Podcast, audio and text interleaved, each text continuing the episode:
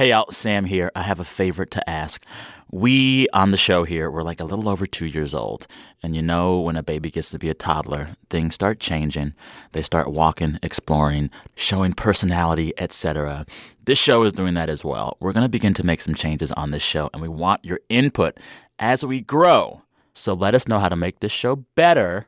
Go to npr.org slash Sam Survey and answer all the questions npr.org slash Sam Survey. Thank you. Hey, y'all. This is Sam's Aunt Betty. This week on the show, host of NPR's Embedded, Kelly McEvers, and Los Angeles Times national correspondent covering 2020, Matt Pearce. All right, let's start the show. Hey, y'all. From NPR, I'm Sam Sanders. It's been a minute. Happy weekend to my listeners and to my guest.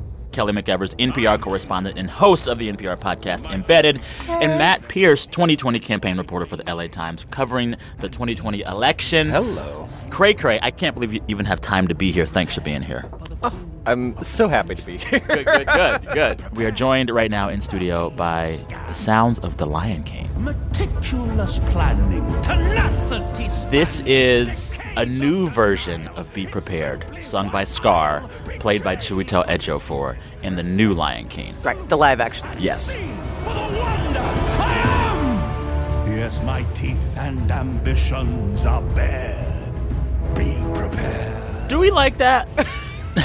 I I approve. I'm into it. He I'm didn't into sing it. He just like whisper spoke it. Be prepared. He's supposed to be be prepared, right? Didn't Elton John come out this week and say like they messed up the music? Yes, this is why I'm playing Oh, it. okay. So yeah. I'm playing this updated version of Be Prepared as recorded by Chiwetel Ejiofor because Elton John, who wrote this music in the 90s with Tim Rice for the original, he said this week in a wide-ranging interview with GQ magazine, the new version of The Lion King was a huge disappointment to me because I believe they messed the music up. The magic and joy were lost. Uh, I, I don't know. I mean, like the I, I, I like the performance. Let's play the original for a second so we can hear the old one back in the day with Jeremy Irons. I know it sounds sordid, but you'll be rewarded. Yeah, well, this is more. Sh- this is yeah, I mean, this is show business. Exactly.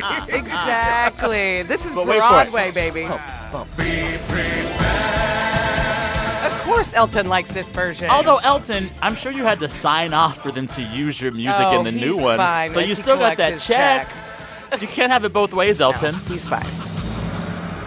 Moving on, we have to, well, not have to, we're going to. We're going to start the show with news. Okay. You know, official, real news news. Yeah, yeah, yeah. Uh, as always, I ask my panelists to describe their week of news in only three words.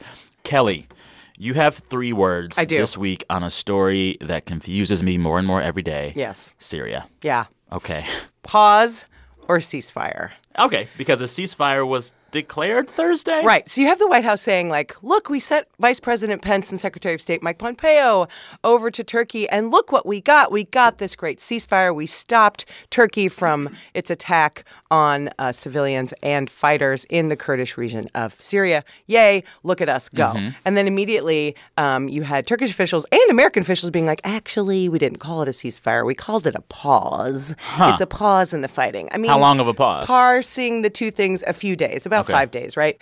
Parsing the two things, I don't think that's really important. I think what's important is the White House, the administration trying to overplay its role and saying, look what we did. Well, this is par for the course for them because Yes. every few months they'll say, We got a big trade deal with China or Mexico or Japan. And then you read the details and it's like, they're talking about possibly doing something someday. But look, this is what Turkey wanted. Really? This isn't some great, like, look what we've done. We've saved the people. Turkey wanted the Kurdish fighters out of this area, and they're getting out of the area. So it wasn't like this big negotiation, right? It wasn't this big, like, we went and we hammered out a deal. It's like, this is exactly what Turkey wanted. Yeah. Since Trump announced that he was going to pull out about a thousand troops from Syria, there has been strong and visceral reaction from the left, from the right, from Oh, yes. experts saying Yep. this is a very, very bad thing to do for our interest and for the Kurds. Kelly, you lived and worked in the Middle East for years. You probably know more than most people how big of a deal this is. I mean, we heard this, you know, I mean, Matt, I'm sure you've heard this a lot from political candidates. Um, we obviously heard a ton about it in the debate the other night.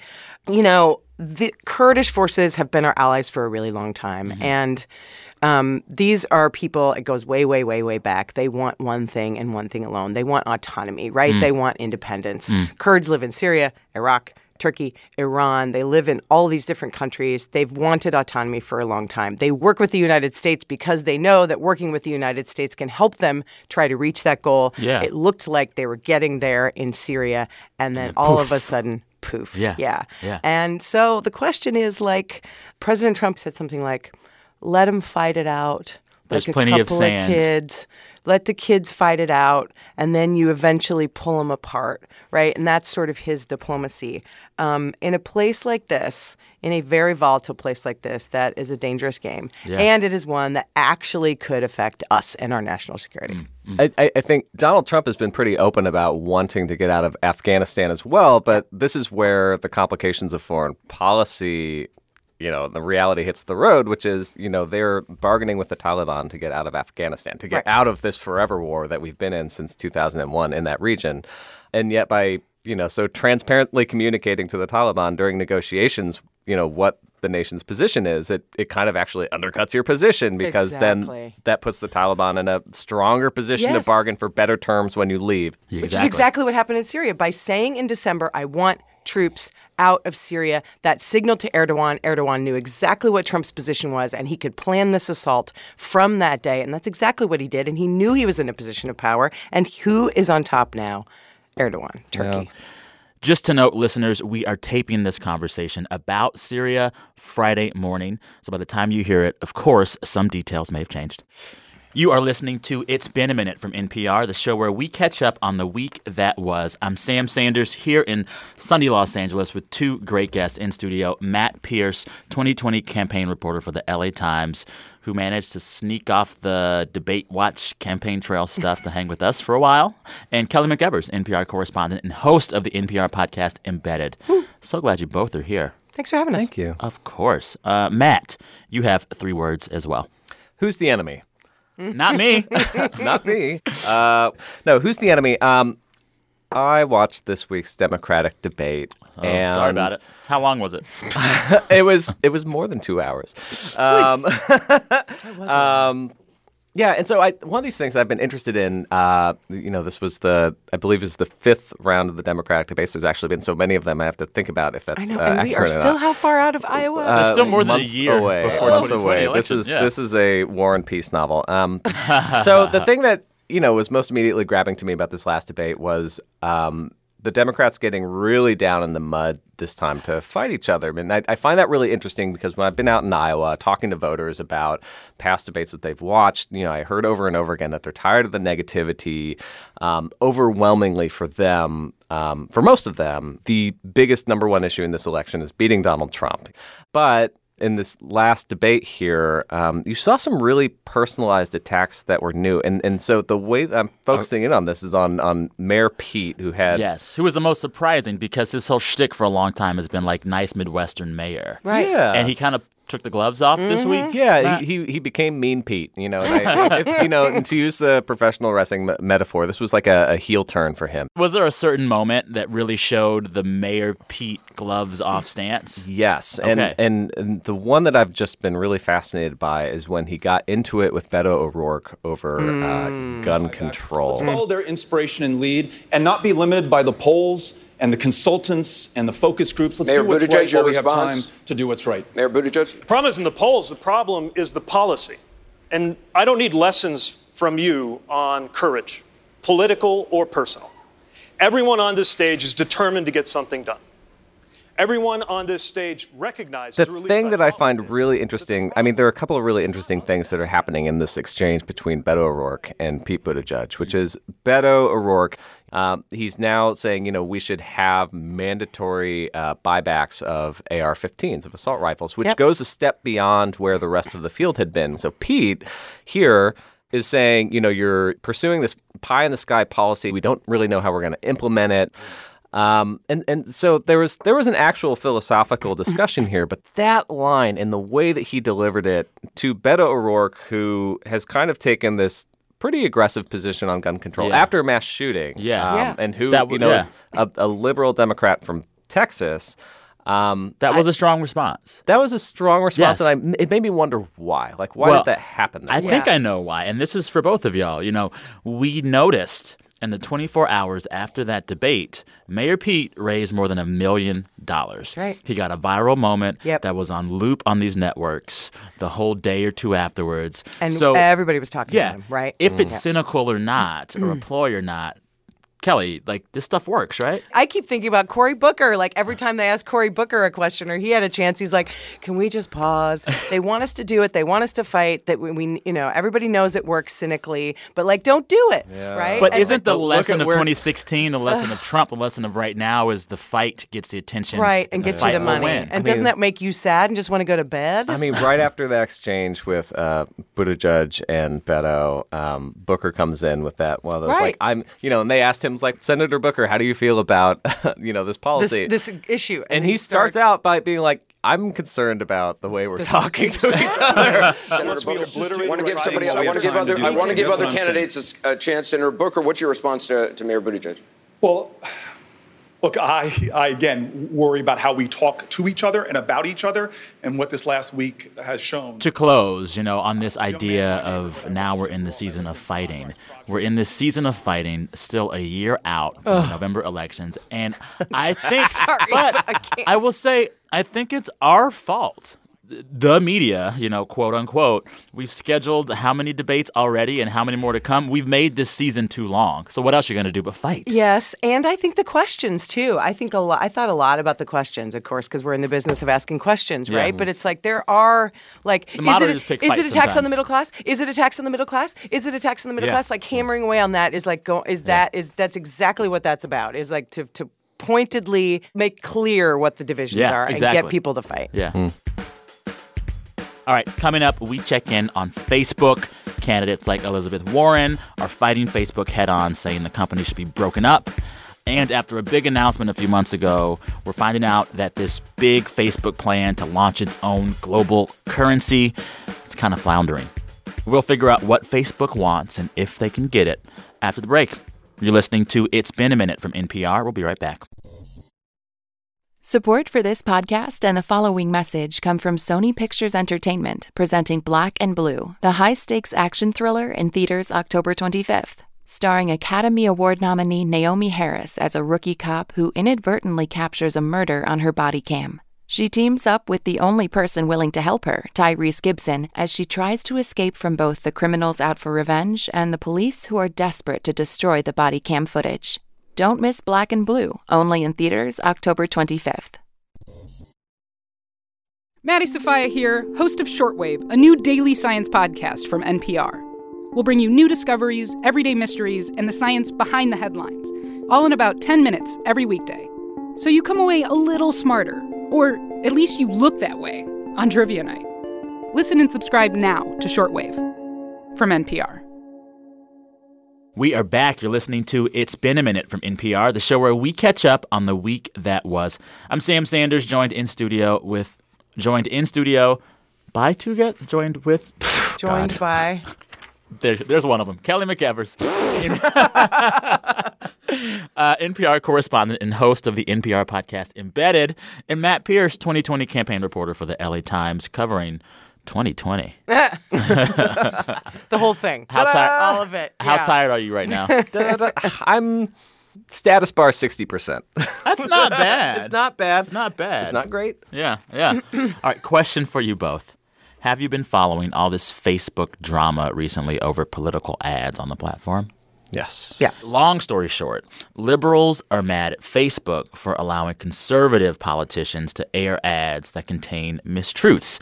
In response, Democratic candidate Elizabeth Warren, she purposefully posted a fake political ad on Facebook this month, which said that Zuckerberg supports Trump, kind of daring Zuckerberg to take this thing off the platform. Mm. He did not. Mm. In fact, Mark Zuckerberg gave this big speech this week at Georgetown to defend this pretty wide open policy of free speech on Facebook. We have some tape. Practically, even if we wanted to ban political ads, it's not even clear where you draw the line. Right, there are many more ads about issues than there are directly about elections. Would we ban ads about healthcare or immigration or women's empowerment? And if you're not going to ban those, does it really make sense to give everyone else a voice in political d- debates except for the candidates themselves? So there are going to be issues any way you cut this. Whatever happens, I don't think this fight's over anytime soon. And I'm also just curious as to how Facebook is doing after, gosh, a few years of really bad press coverage. So I called up my friend Molly Wood. She is the host of Marketplace Tech and the Marketplace podcast, Make Me Smart. I asked her about Mark Zuckerberg's fight with politicians like Warren uh, and all of Congress as well to see who will win and what's really going on. This question of misinformation on Facebook obviously has only gotten stronger by the minute since roughly 2016. And I think there are a lot of questions that go beyond just, you know, it's one thing to say there's an ad on Facebook. It's another thing to say that ad might show up in Facebook's algorithm and be promoted to a bunch of users. Mhm. And then it's a whole other thing when you say an army of bots might share that ad 10 million times, giving it way more attention than it ever had before. Yeah, So yeah. it's not, you know, I think Mark Zuckerberg is trying hard right now to make this about speech. Mm-hmm. But it's also very much about technology, and that's the part that's made it such a mess. So, in this fight between Zuckerberg and Capitol Hill, the face of it has become Elizabeth Warren, Democratic frontrunner for 2020. And she's kind of thrown egg in Zuckerberg's face by running this false ad on his platform, Facebook, that says falsely that he has endorsed Trump. Um, this seems like a very strange battle. She's also argued that his company be broken up. What does it mean to see someone like her publicly say, Yeah, Zuck, bring it on? It is, you know, it is. There is speculation that, you know, in some ways, taking on Facebook is sort of an argument that everybody can understand. That it's a it's a company where where consumer sentiment is not strong. Let's say. Mhm. Now that said, I, I do think it's fair to ask whether consumers are sitting here thinking, sure, but there are some pretty big problems in the world. And so it's going to be interesting to see whether that actually works as a campaign tactic because even I, who have a lot to say about Facebook, I mean, we could do this for a while, Sam, um, am thinking maybe it's not the number one item on the agenda. So then, in the midst of all this ambiguity and, and, and confusion over what the role of companies like Facebook should be, Mark Zuckerberg has been making the rounds. He gave a big speech at Georgetown this week, all about free speech and how he wants Facebook to help protect that American ideal. What stood out from that speech for you? You know, a couple things stood out. One is that he referred to Facebook as something new. He said this is almost like and and when he says Facebook, it's a shorthand for the internet. Heaven help us.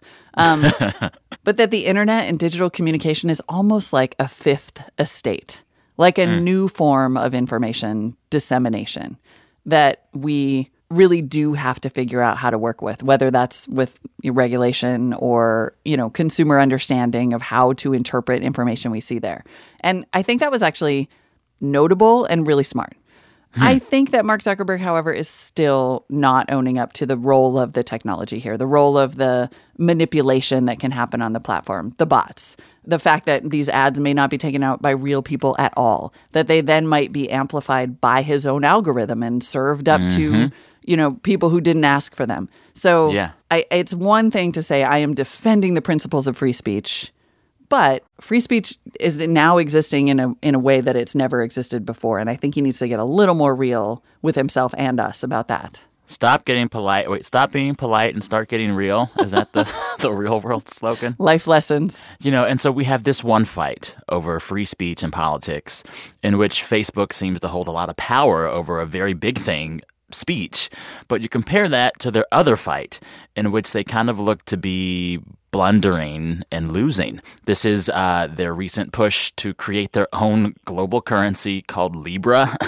they had this big flashy announcement a few months ago, basically saying, We're making our own money now. Get in line. And so this week, though, there's news out that basically says Libra is failing big time. A lot of the big partners for this thing are pulling out, and Libra's not going to happen. What does that say about the global strength of this company or perhaps its global overreach? I mean, that to me says really a lot about the Facebook brand and Mm. the and the fact that Facebook, you know, for all of its attempts to convince people, regulators, consumers, partners, it seems like people and companies and regulators just didn't buy it.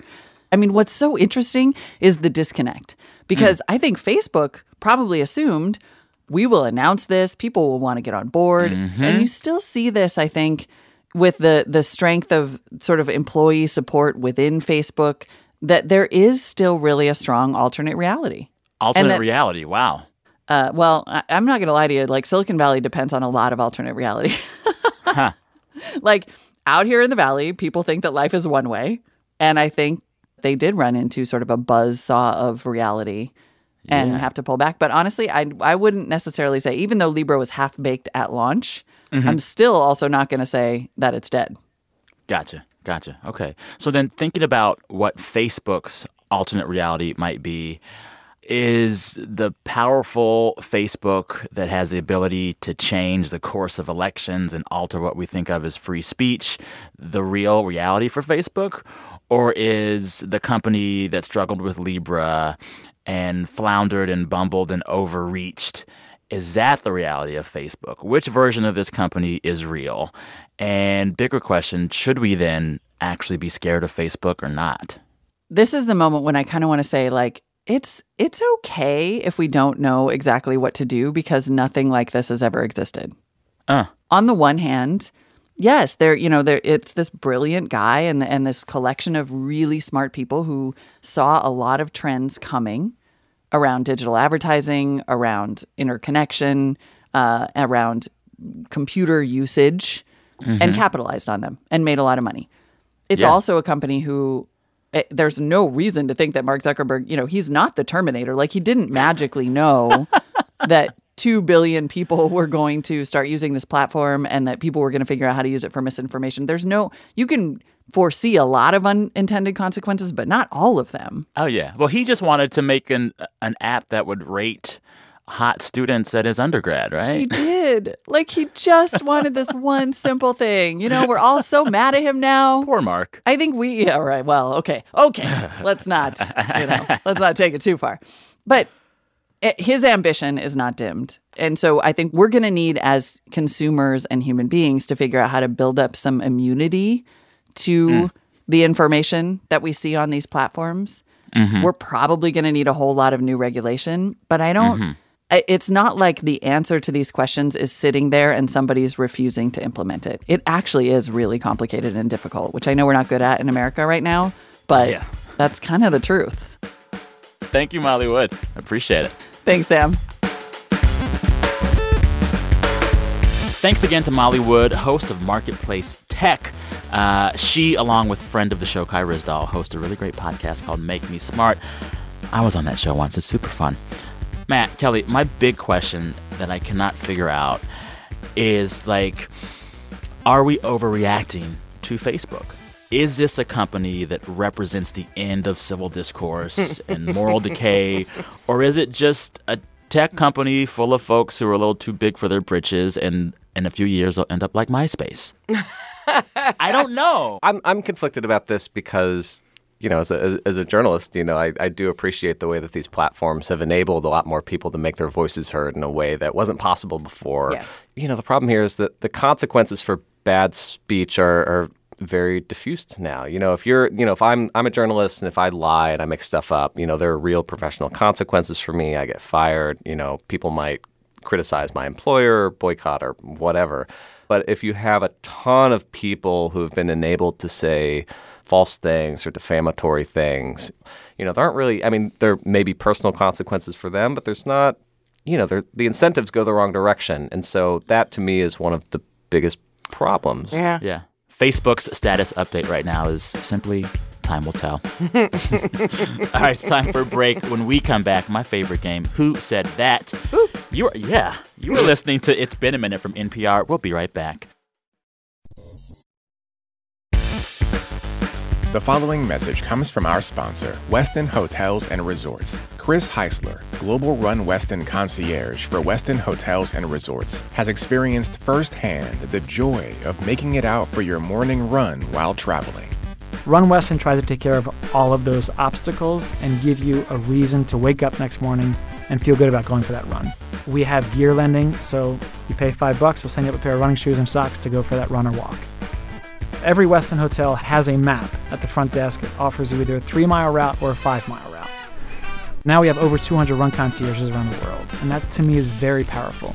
They're full time associates. They might be the bellman, they might be the general manager, they might be the executive chef, but they're so passionate about running that they lead a run for guests twice a week. I think there's something quite authentic about that experience. Explore at Westin.com, a member of Marriott Bonvoy. Hey, it's Guy Raz here, host of the TED Radio Hour from NPR. And on our latest episode, we're exploring anger what it is when you feel it, whether some get to feel it more openly than others, and why. Listen now. You're listening to It's Been a Minute from NPR, the show where we catch up on the week that was. I'm Sam Sanders, joined in studio by two guests Matt Pearce, 2020 campaign reporter for the LA Times, and Kelly McEvers, host of the NPR podcast Embedded. Y'all, it is time for my favorite game. Who said that?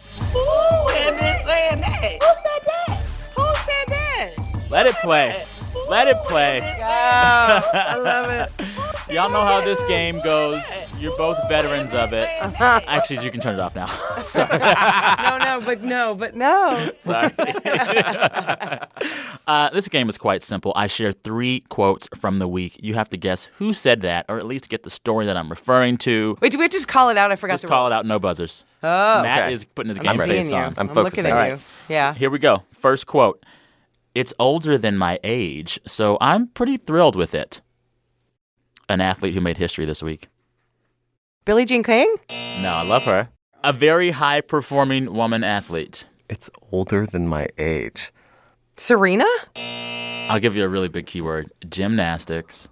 Simone, oh, Simone Biles. Biles. Yes. Oh, Kelly, Kelly got it by a got hair. Kelly got it by a hair. So that was Simone Biles reacting to winning her 25th gymnastics gold medal. Oh. This week, she won two golds at the World Championships, and she became the most decorated gymnast in all of recorded history. She is only 22. Oh. I see So we were thrown. was we were like trying to think of somebody older. She was saying that her number of medals is now more Right. than her age. I was thinking about Serena too. Uh-huh. Yeah. Yeah. They've been naming moves after her yeah, yeah, because yeah, yeah, only yeah. she can do like them. nobody, can, nobody's ever been able to do them before. and she's always just like really cheerful and happy and optimistic. Yeah. Simone Biles' energy is what I want. Yep. Lucky to have her. Kelly, you're on your way to becoming the Simone Biles of Who Said That. Oh, You've got a point. Just like all the. all the medals. All right, next quote. Ready? With the consent of the parents and baseball fans at the Department of Justice, this request is unopposed. Oh, this uh, federal judge uh, or uh, letting an attorney uh, postpone a case so they can go watch the World Series. yes, close enough. Close enough. Baseball. Yes. Or watch, watch a playoff game. Yeah. Yes, exactly. Yeah. So that was senior U.S. District Court Judge Rosemary M. Collyer granting a lawyer's request to postpone legal proceedings so he and his nine year old son could watch a Washington Nationals baseball playoff game. Uh, they are Oh my going to the we're World still Series. about the I know we are. So D.C. Hasn't sent a baseball team to the World Series since fine. 1933. No, it's great. Kelly's mad 'cause she likes the Dodgers. Right. I like And the Dodgers too. No, no, no. It's fine. Actually, the Nats are a super fun team to watch right now. Oh, And, like, nice save. super, No, they are. They're like a super fun team to root for. I actually mean that, even though they beat the Dodgers. I'm a Royals fan, so I feel zero emotions right now. Oh, my goodness. Congrats, Nats fans, I guess. I love it. Uh, this game is tied. Oh. Which of you will be the Nats and which will be the Dodgers? Watch it. Gonna be the Royals. Final quote. You ready? Just play the quote. Hello. Hello. Let me out. Where the f-? Hello. All right. Y'all might not be able to guess who said it, but guess where that was said. What is the one place where you don't want to hear someone say, hello, hello, let me out, it's dark in here? the one event where someone is supposed to be in the dark going down into the ground. A funeral? Yes. I had heard about this story. I didn't know there was audio. There was audio. All right, so this story. Event. Yes, that was the voice of Shay Bradley. He was a prankster even in death.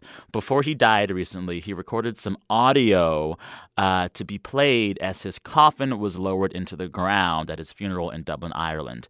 The audio was his own voice saying, Let me out, let me out. Then you hear knocking, and then the voice says, It's dark in here.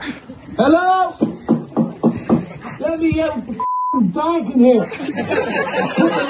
Oh. Uh, in a reaction that would not be my own, all the funeral goers laughed.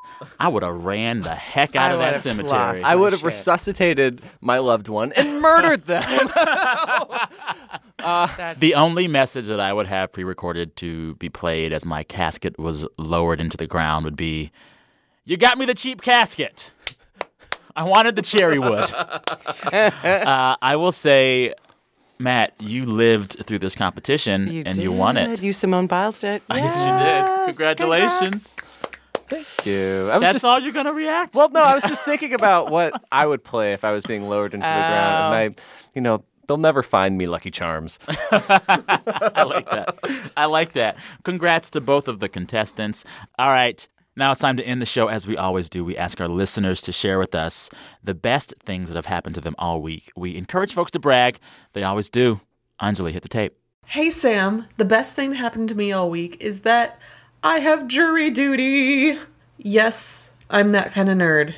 I have wanted to do jury duty since I turned 18, and I am stoked. Have a good week.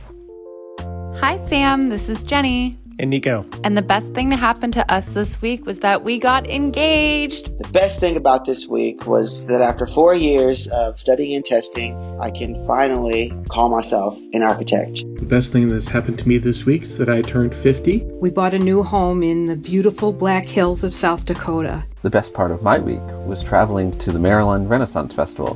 My husband and I took our almost three year old daughter to a fall festival at a local orchard. Hi, Sam. This is Daphne. And the best thing that happened to me this week actually happened last week when we took a family trip to Ethiopia and took our almost eight year old son back to the land of his birth, where he had not been since he was 17 months old when we adopted him. It was a really eye opening experience. My name's Eve, and I'm calling from Denver. And the best thing that happened to me this week is in honor of National Coming Out Day. My 14 year old came out as transgender male to the entire family. And I am so happy and proud of him, and so happy to have the family that I have. Thanks. Thanks, Sam. Love the show. Bye bye. Bye. That was beautiful. Yeah. I really really love sweet. that. Yeah. Matt and I both agreed silently that we like jury duty. I love jury duty. I love Okay. jury duty. Okay. I got, Sam's like, okay, I asked the nerds. Stop But someone from like- getting evicted last time. Oh, that's oh, nice. wow. I just, because I'm just like, look at all the people. Yeah. You know? yeah. Thanks to all those listeners you heard there Sarah, Jenny and Nico, Greg, Dave, Linda, Chris, Rachel, Daphne, and Eve. Congrats to you and your child, Eve. Uh, thanks to everyone that shares these with us. We listen to all of them, even if we can't play all of them here on the show. Keep them coming. Record the sound of your voice and send that voice file to me at samsanders at npr.org. Sam Sanders at npr.org. Thanks to my guests who are always prepared. Kelly McEvers, NPR correspondent and host of the NPR podcast Embedded, and Matt Pearce, 2020 campaign reporter for the LA Times, covering 2020. Thanks for having us. Thank you. This week, the show was produced by Brent Baughman, Anjali Sastry, and Jason Fuller. Our fearless editors are Kitty Eisele and Alex McCall. Our director of programming is Steve Nelson. Our big boss is NPR's senior VP of programming, Anya Grundmann. Uh, and thanks to our engineer, Josh Newell.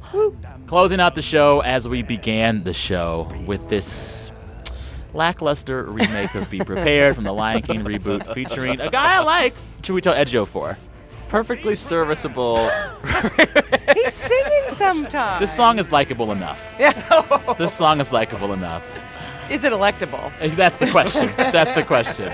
All right, listeners, thanks so much for everything and all that you do. Don't forget to fill out that survey. Uh, till next time, I'm Sam Sanders. Talk soon.